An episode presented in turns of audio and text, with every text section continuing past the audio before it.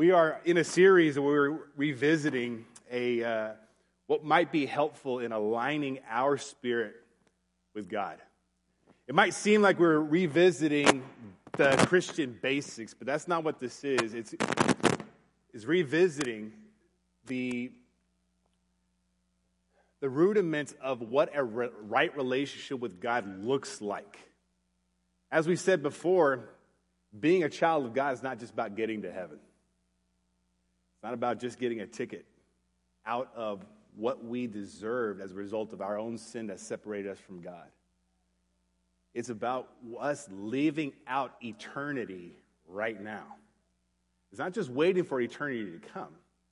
You're living the eternity, eternally as God's child today if you belong to Him in saving faith to Jesus Christ.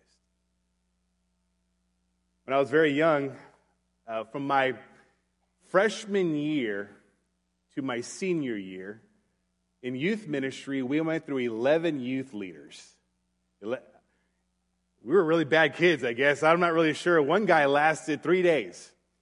He got hired on Friday and he quit on Monday. I'm like, are we really that bad? Uh, Oscar and I could probably uh, tell you some stories of some of, the, some of these guys. And, and I remember being really bothered that we didn't have a, a real youth ministry in, my, in our church. And, uh, you know, Pastor Mark uh, shared with me, uh, I mean, obviously not too long ago, that some of the things that bother you the most are the things you're most passionate about. When you hear someone that is bothered by something, they are probably revealing an area of their life that God said, hey, I want you to be passionate about this. I want you to meet the need here in a way that just disturbs you on the inside what is it that you can do to, do to join me in what I'm doing with this? That bothered me a lot with uh, what was happening with our youth ministry. I just wanted to have, I hear about these churches that have these thriving youth ministries, and I didn't want to go anywhere else. I wanted our church to have this thriving youth ministry. And I graduated. That, that opportunity had passed, but it was still in my heart. And I really felt that this is what, where God was leading me. And I went into my pastor's office and I shared with him that I felt that God was calling me into ministry. And I remember him in his, in his office with this stressed out look on his face. He took off his glasses and looked at me and said, Zeke, listen to me. If you can do anything else, do that. Unless you know beyond a shadow of doubt that God's called you. And I said, No, I, I think He has. And, um, and so I developed this plan about how I was going to serve God in youth ministry. I, I came up with my own strategy, my own plans on how this is going to happen, which was mistake number one. I uh, moved here to Houston because this is where my family was from. I quit the job that I had in El Valle and I came out here to Houston and I was going to work for three, week, uh, three weeks, for three months to save up some money. And so I was going to live with my family, get some job, save up as much as I could because I got accepted to a college in Murrieta, California. And so I just I got accepted there. I just wanted to save up some money for my first semester. And I found the highest paying, hardest job I could find, which was flood damage restoration. I don't know if you ever done any flood damage work, but it is uh, grueling work, but high paying. I would go to work at 7 a.m. I wouldn't walk through the threshold of my house in the evening until 9 p.m. every day. This was one of the most difficult jobs I had. It was the reason why it was so long is because we had crazy business, this company. When I finished training, it was when Hurricane Ike started to form. We didn't know it was going to hit Houston. But once it hit, I mean, we, we had jobs every day, huge jobs every day. And on paper, I was making a lot of money. I kept going, and I remember coming home so late at night just thinking, God, I can't keep this up. I, I am beyond exhausted. Please give me strength to do this another day so I can continue serving you. I told the Lord, I got, God, I can't keep this up. I am beyond exhausted. I, don't know how long I keep doing this, but you know what? Just give me another day. I'm only going to be doing this for three. This is just a season, right, Lord? You've called me to do this. This is about this is uh, according to your plan, right? This is your ideas. Um, give me another. Give me strength for another day so I can get this money so I can go to Bible college. I had this non refundable one way plane ticket to Ontario, California with a, uh, a shuttle from the school scheduled to pick me up. This day was quickly approaching, but I still hadn't gotten paid yet. A week goes by, still no money. Two weeks, I started making phone calls to this company, like, hey, what's going on? I'm not the only one who wasn't got, getting paid. Four weeks go by. No money. Here's the problem I had saved a little, a little bit of money, but I had to spend that to buy some tools so I can get through these jobs a lot quicker. I ended up with these new tools, and no money in the savings, thinking that I would not only make up the cost for these tools, but I would have even more so at the end of this. And I had nothing. I remember I was sitting in my bed with this plane ticket in my hand, no payments yet, no savings, no money. And I had these tears coming down my face, just wondering, praying, asking God, what happened? I've been working so hard so I could do this for you. I've been working so hard so I can put myself in a place to be trained to do the, the work that you've called me to do. I've had this all planned out, Lord. What happened? I still wanted to reach people for Christ. I, I sought to do my part in expanding the kingdom of God, and I was willing to do the hard work. But yet the result was failure. I was confused as to why God did not bless my efforts to do his will. Notice, I was wondering why God did not bless my efforts, my plan as to how I was going to serve him, what I wanted to do for him. How often do we come up with our own plans on what we want to do for God and then expect God to get on board with those plans and bless our efforts? Is that how the servant master relationship is supposed to work? Hey, God, here are the things that I'm good at. Here are the things that I want to do for you. And by the way, I'm going to need your help to do all this. My plans, though may be admirable, had been misdirected. My efforts were being misdirected. The Lord was waiting for me to surrender to Him first. The Lord was waiting for me to surrender my next steps to Him, making myself available for the work that He wanted to do. He began changing my perspective, challenging me to see that there is a difference between man centered and God centered activity. I found a local church and volunteered to serve there in their youth ministry. Only this time I didn't have my I didn't develop my own plans or my own ideas on what I needed to do. I simply served, served as needs presented themselves. I was given a group, a little small group of eight students. That group grew on Wednesday nights. Then they put us all in a class, and that class grew. And all I was doing is what God said in moment to moment obedience. Later on, they put me in a, in a couple other classes on Sunday mornings. At the time, I was serving at a, I was working. I, had a, I found a job. I was working at a, at a dog hotel, a hotel for dogs.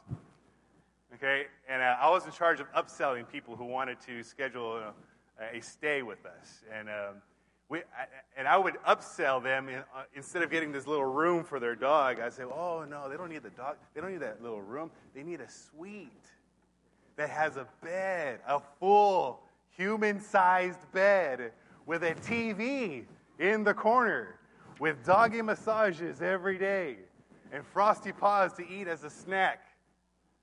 I would write these $500 tickets. I was good at this. I don't know. I was like, all right, got, got, I got really good at this, Lord. What am I doing with my life? What am I doing here, Lord? Is this the plan? Is this what I'm going to be doing?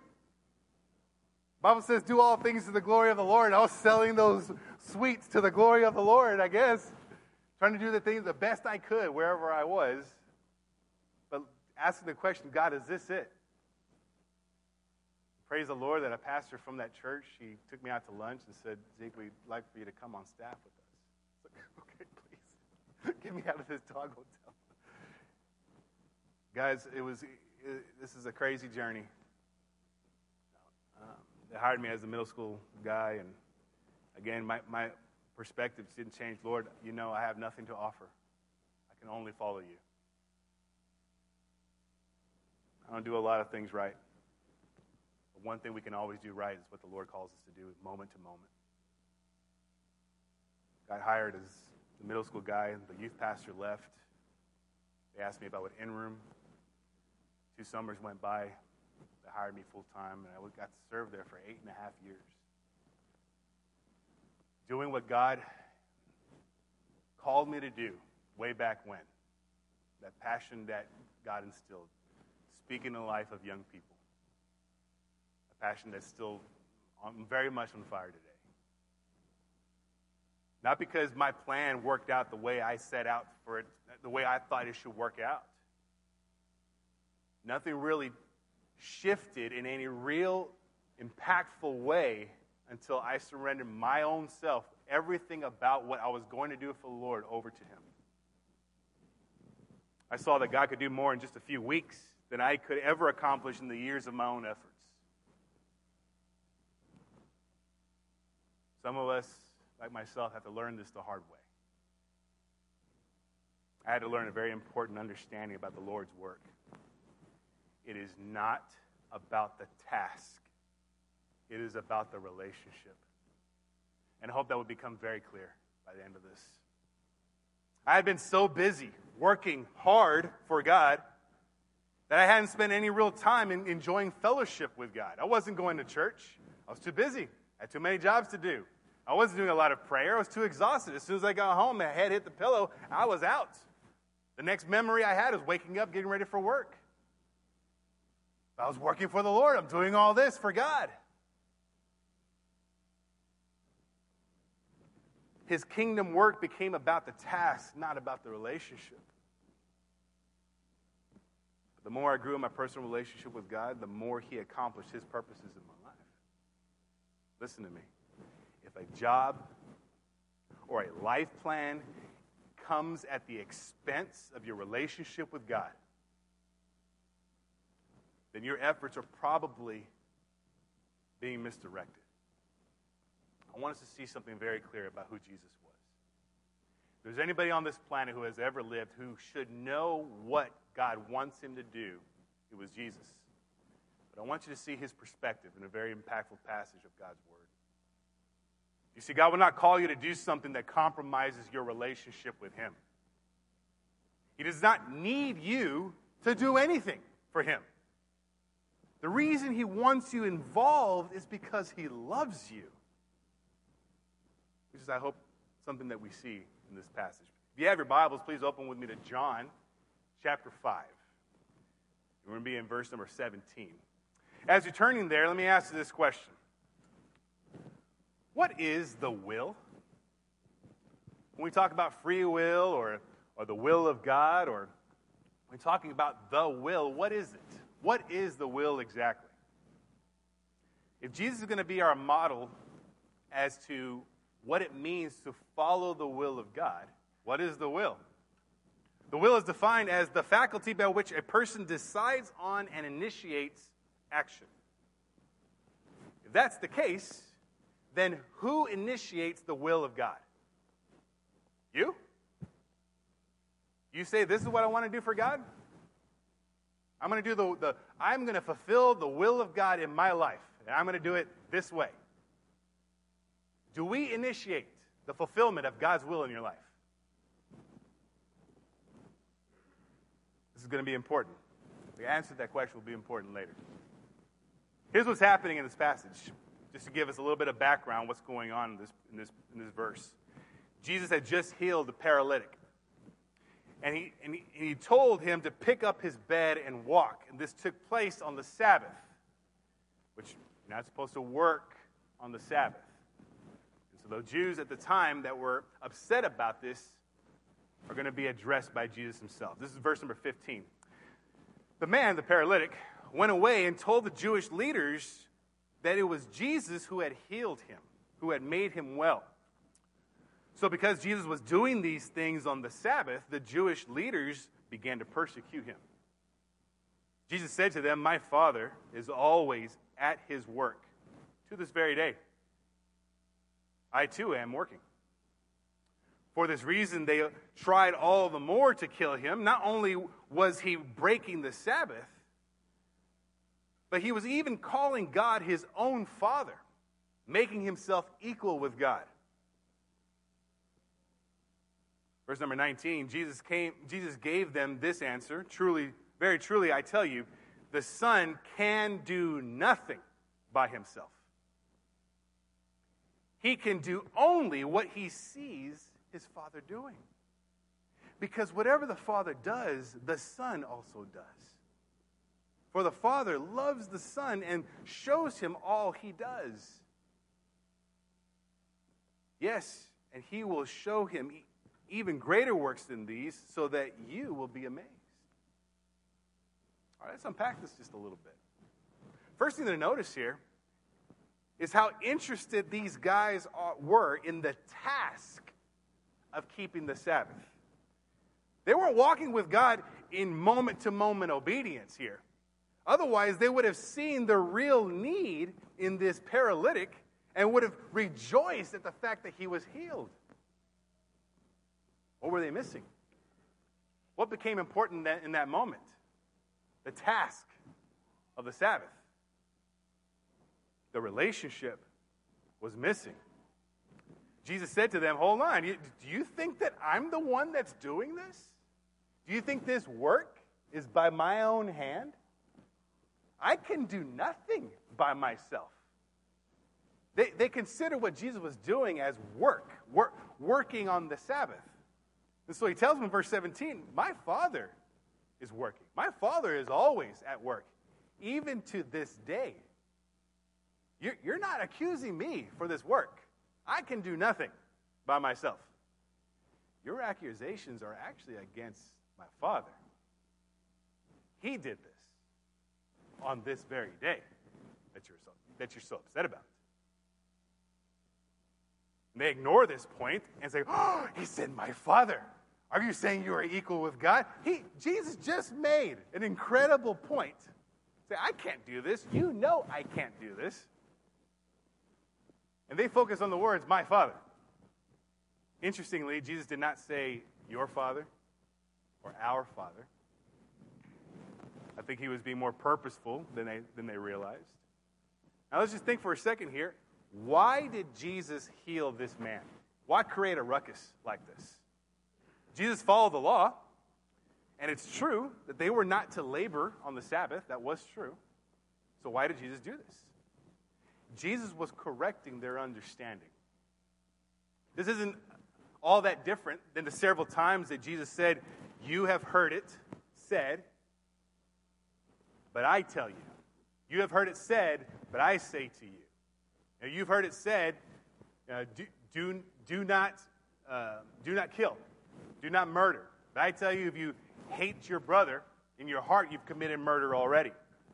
You've, you have heard, do not commit adultery. But I'm telling you, if you look after a woman with lust, you've committed adultery in your heart already. He's clarifying what the Word of God says, the law of God, giving them an understanding that they didn't have. In this case, Jesus was showing them that God's continuous work in His creation, this work that He was doing, is justified. It is justified for His, uh, He was justified in doing this on the Sabbath. In other words, yes, God rested from his work on the seventh day of creation, which is where the Sabbath comes from, emulating God's rest on the seventh day. But God still sustains the whole universe on the Sabbath. On the Sabbath day, God still brings new life into the world. On the Sabbath, God, uh, God still administers judgment it was not a violation of God's law to be God's instrument of grace and mercy on the Sabbath. Jesus was only doing, listen to me, he was only doing what God himself was already doing. And so he says, probably the most important words of our study this morning, verse number 19. Very truly, I tell you, the Son can do nothing by himself. He can only do what he sees his Father doing. Listen, if, if we're serious about seeking the will of God, here's a question we need to stop asking What is God's will for my life? That is the wrong starting point. If we're serious about seeking the will of God, this would be a wrong starting point because it is a self focused question. What is God's will for my life? The better question would be what is God's will? Look, we are naturally self focused people. We tend to view the happenings in this world and, and, and, even God's activities sometimes in terms of how it affects me. But I mean, of course, we want to know what we should do and, and how those things will affect us, but that is actually a very inward focused perspective. Once I know the will of God, it's only then that my life will gain the proper perspective and I can now confidently and joyfully adjust my life to what God is doing. In other words, we need to stop wondering what you should be doing for God and start joining Him in what He's already doing. Jesus was just seeing what God was doing and joining in with His work. What is God purposing to accomplish where I am?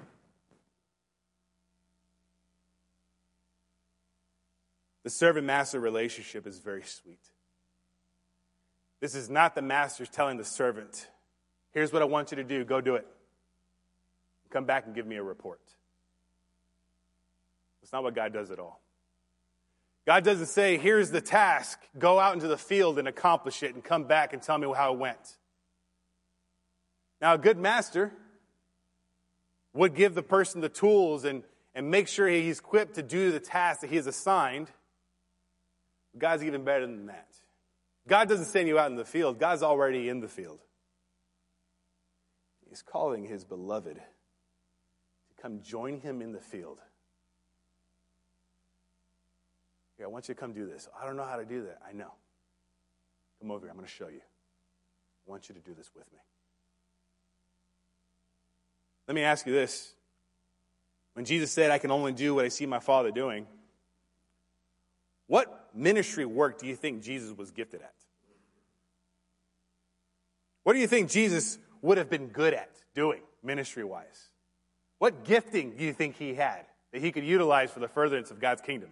Which one? The, the, the, gifts that we see described in, in, in, uh, in 1 Corinthians 12 and 14. Which one of those do you think was uh, elevated in Jesus' life? Which one do you think he could have exercised to benefit the people around him, to fulfill the will of God in some sort of way? I mean, all of them. Which one, which one didn't he have? And yet he said, I only do what I see my Father doing. In fact, he said, I can only do what I see my Father doing. Again, in, in the life of Jesus, who initiated the will of God? Not Jesus. He said, I only, do, I only go where I see my Father going. Who initiates the will of God? It's not us, He does.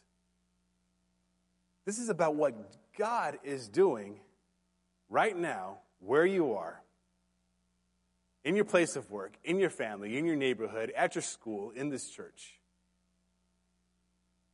Listen, if we don't figure out what God is already doing and join in, you can spend many years working out your own plan on what you think you should be doing and end up feeling lost, miserable, confused. It happens. It happens to people in church all the time. It happens to, to ministry leaders and pastors, even. We'll tell God things like, well, this is what I want to do for you. This is, this is what I want to do for you at work. Okay, but that's not what I'm doing at your place of work. God, this is what I want to do for you at school. Okay, but that's not what I'm doing at your school. God, this is what I want to do for you in my family. Okay, but that's not what I'm doing in your family.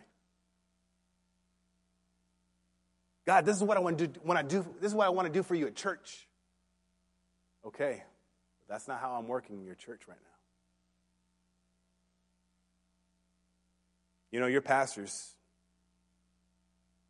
Pastor Mark, Pastor Terry humbly came before the Lord and asked him, God, what are you doing in this community? And how can we as your church join you in that work?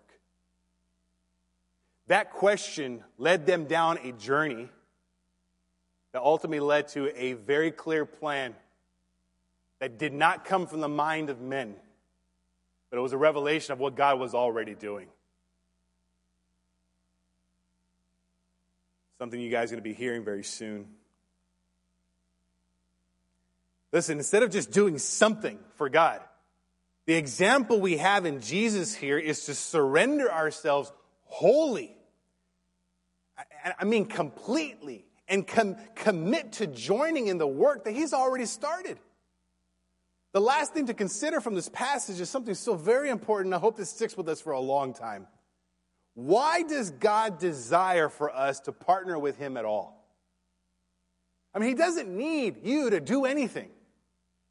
If He's already accomplishing His purposes and He doesn't need us to do any of it, why involve us at all? Listen, through action or inaction, man cannot thwart the plans of God. God will never be up in heaven looking down and go, oh, my plans are ruined. Thanks a lot, Pastor Mark. Thanks a lot, Zeke. Thanks a lot, Pastor Terry. I had an idea that I wanted He's never up in heaven wondering what happened. Has ever occurred to you that nothing has ever occurred to God? Okay, he's not surprised at how things pan out specifically in regards to his, his will. That's what sovereignty is. Whether we obey him, obey him or not, God's word teaches us that his purposes will be fulfilled. Isaiah 46 9 says, I am God, and there is no other. I am God, and there is none like me, declaring the end from the beginning, and from ancient times things not yet done, saying, My counsel shall stand, and I will accomplish all of my purposes. So then, why must we join in? Why do we play a part at all? Why must we join him in this effort? Jesus answers that question in a profound way in verse number 20. And I want you to read this very carefully. For the Father loves the Son and shows him all that he does you know, when I was young, my, my dad, he was the plant manager of this giant factory in Mexico, in Zacatecas, Mexico, Concepcion del Oro. We would go there every summer, spend the whole summer with my dad. One of the things he would do with his managerial staff is he would, uh, he would organize this big chess tournament. It was, a big, it was a big deal. Every year they did this chess tournament. And my dad would play, and he was really good at chess. And they would give out these really big prizes for the, you know, the top performers, the, the, the winners. And I remember I was about 11, uh, and my dad said, uh, hey, hey, Ezekiel, I want you to, uh, here, come, come over here. Come, come play chess with me. I need to practice. I said, Dad, I, I don't know how to play chess. He's like, I know. I'm going to show you. I'll teach you how to play. And he did. I mean, he, he showed me all the pieces. He told me what they did, how to move, we, and we, we played a game. Every day, when he would come home from, from work, we'd play a game. We spent hours playing this game, and I got really into it. I, I, I got really into uh, uh, learning how to, uh, to strategize. I had a lot of questions, and he would teach me some ideas, but I had a lot more questions on how to do certain things. And he said, "Well, look, if you really want to, if you're really interested in this, here, read this. This helped me out a lot." And it said "Chess for Dummies." I even remember what it looked like. It was a yellow book with a big uh, black chalkboard on there. I had a, had a guy with a triangle face and short hair. I mean, I looked through this book and I read as much as I could because I wanted to be as good as my dad. And every day we would play, and every day I would try something else. I remember starting to coming up with my own ideas. And I started coming up with my own strategies. And I, and I remember one time we were playing, it's toward the end of the game, and, and I moved this, this piece, and he goes, Oh, no, son, yeah, yeah, you can't do that. I said, Why not?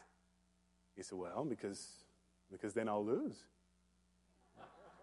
I'm like, Dad, I remember this coming very sweet time with, with, with my dad. You know, when we're playing chess, my brothers and sisters couldn't bother us.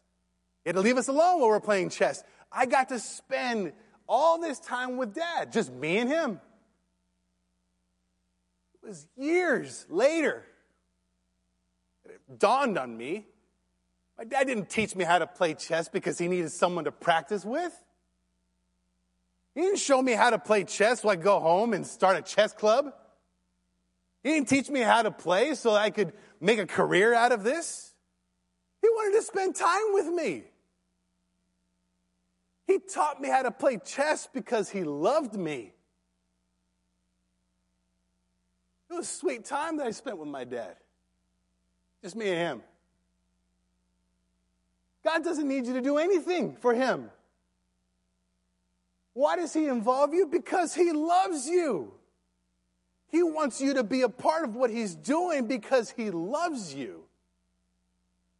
And how often do we take this, this opportunity and turn it to an empty task apart from God? God, I'm going to go over here and I'm going to do this thing. I'll tell you how it went. Where are you going? I'm over here. I want you to do this with me. I want you to walk with me. I'm only calling you to do this because I want to spend this sweet time with you. And guys, there is not a more beautiful place in the world to be than in the will of God. Walking with Him step by step, moment to moment obedience. This is what the Lord was doing. This is what Jesus was doing with God as he walked with the Lord, God said, There. Yes, Lord. Day by day, moment to moment, when God said, Here, he said, Yes, I will go.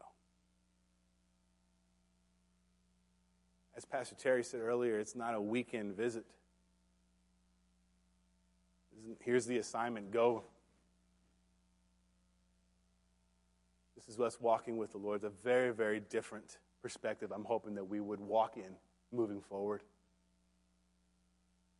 What is God doing?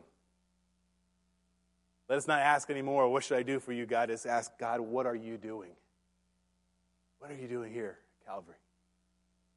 How can I join you with what you're doing? God, what are you doing in the content of my family? Because He's always working. That means He's working in your family. God, what are you doing in my family? And how can I join you? God, the place that I work is far away from you. The people I work with are far apart from who you are. But Lord, you are always working.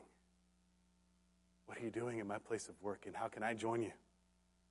Students, if you believe me, don't take my word for it. Take the word of Jesus. God is always working. That means He's working with you, around you, in your own school, in your own neighborhood.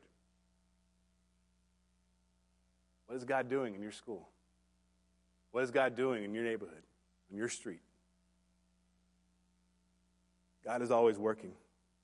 Well, you know, Zeke, I haven't heard from God. I don't, I don't know what I'm supposed to be doing. I haven't, I, I don't, I don't hear this clear voice of what I'm supposed to be doing I just want to encourage you with one thing. This is not my notes, but I want you to turn somewhere. You guys, have your Bibles. Turn over to John chapter 8. Look into verse 47. Probably one of the most sobering passages. But if we're not hearing from God, we need to consider there may be something going on here. If we're not hearing the direction from the Lord as if we are walking with Him step by step, moment to moment, there may be something going on here. I want you to read something. It says in John chapter 8, verse number 47, it says, Whoever belongs to God hears what God says.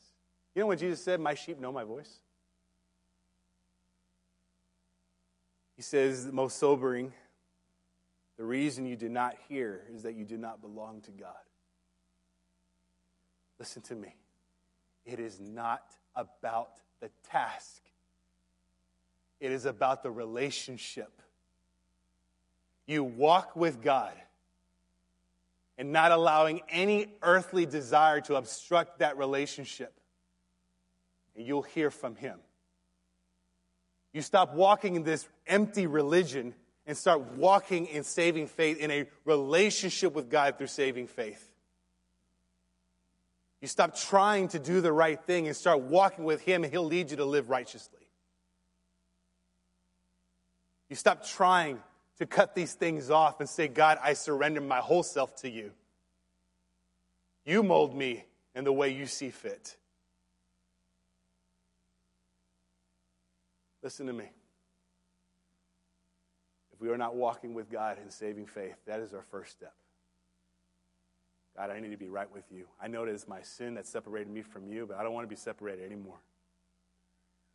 I want what Christ accomplished on the cross to count for me too. Please forgive me. Please save me. Well, Zeke, I've done that. And I've been walking with the Lord for a long time now. Okay. Let's shift our perspective. And let's start walking with Him in a very real way, moment to moment, joining Him in what He's already doing.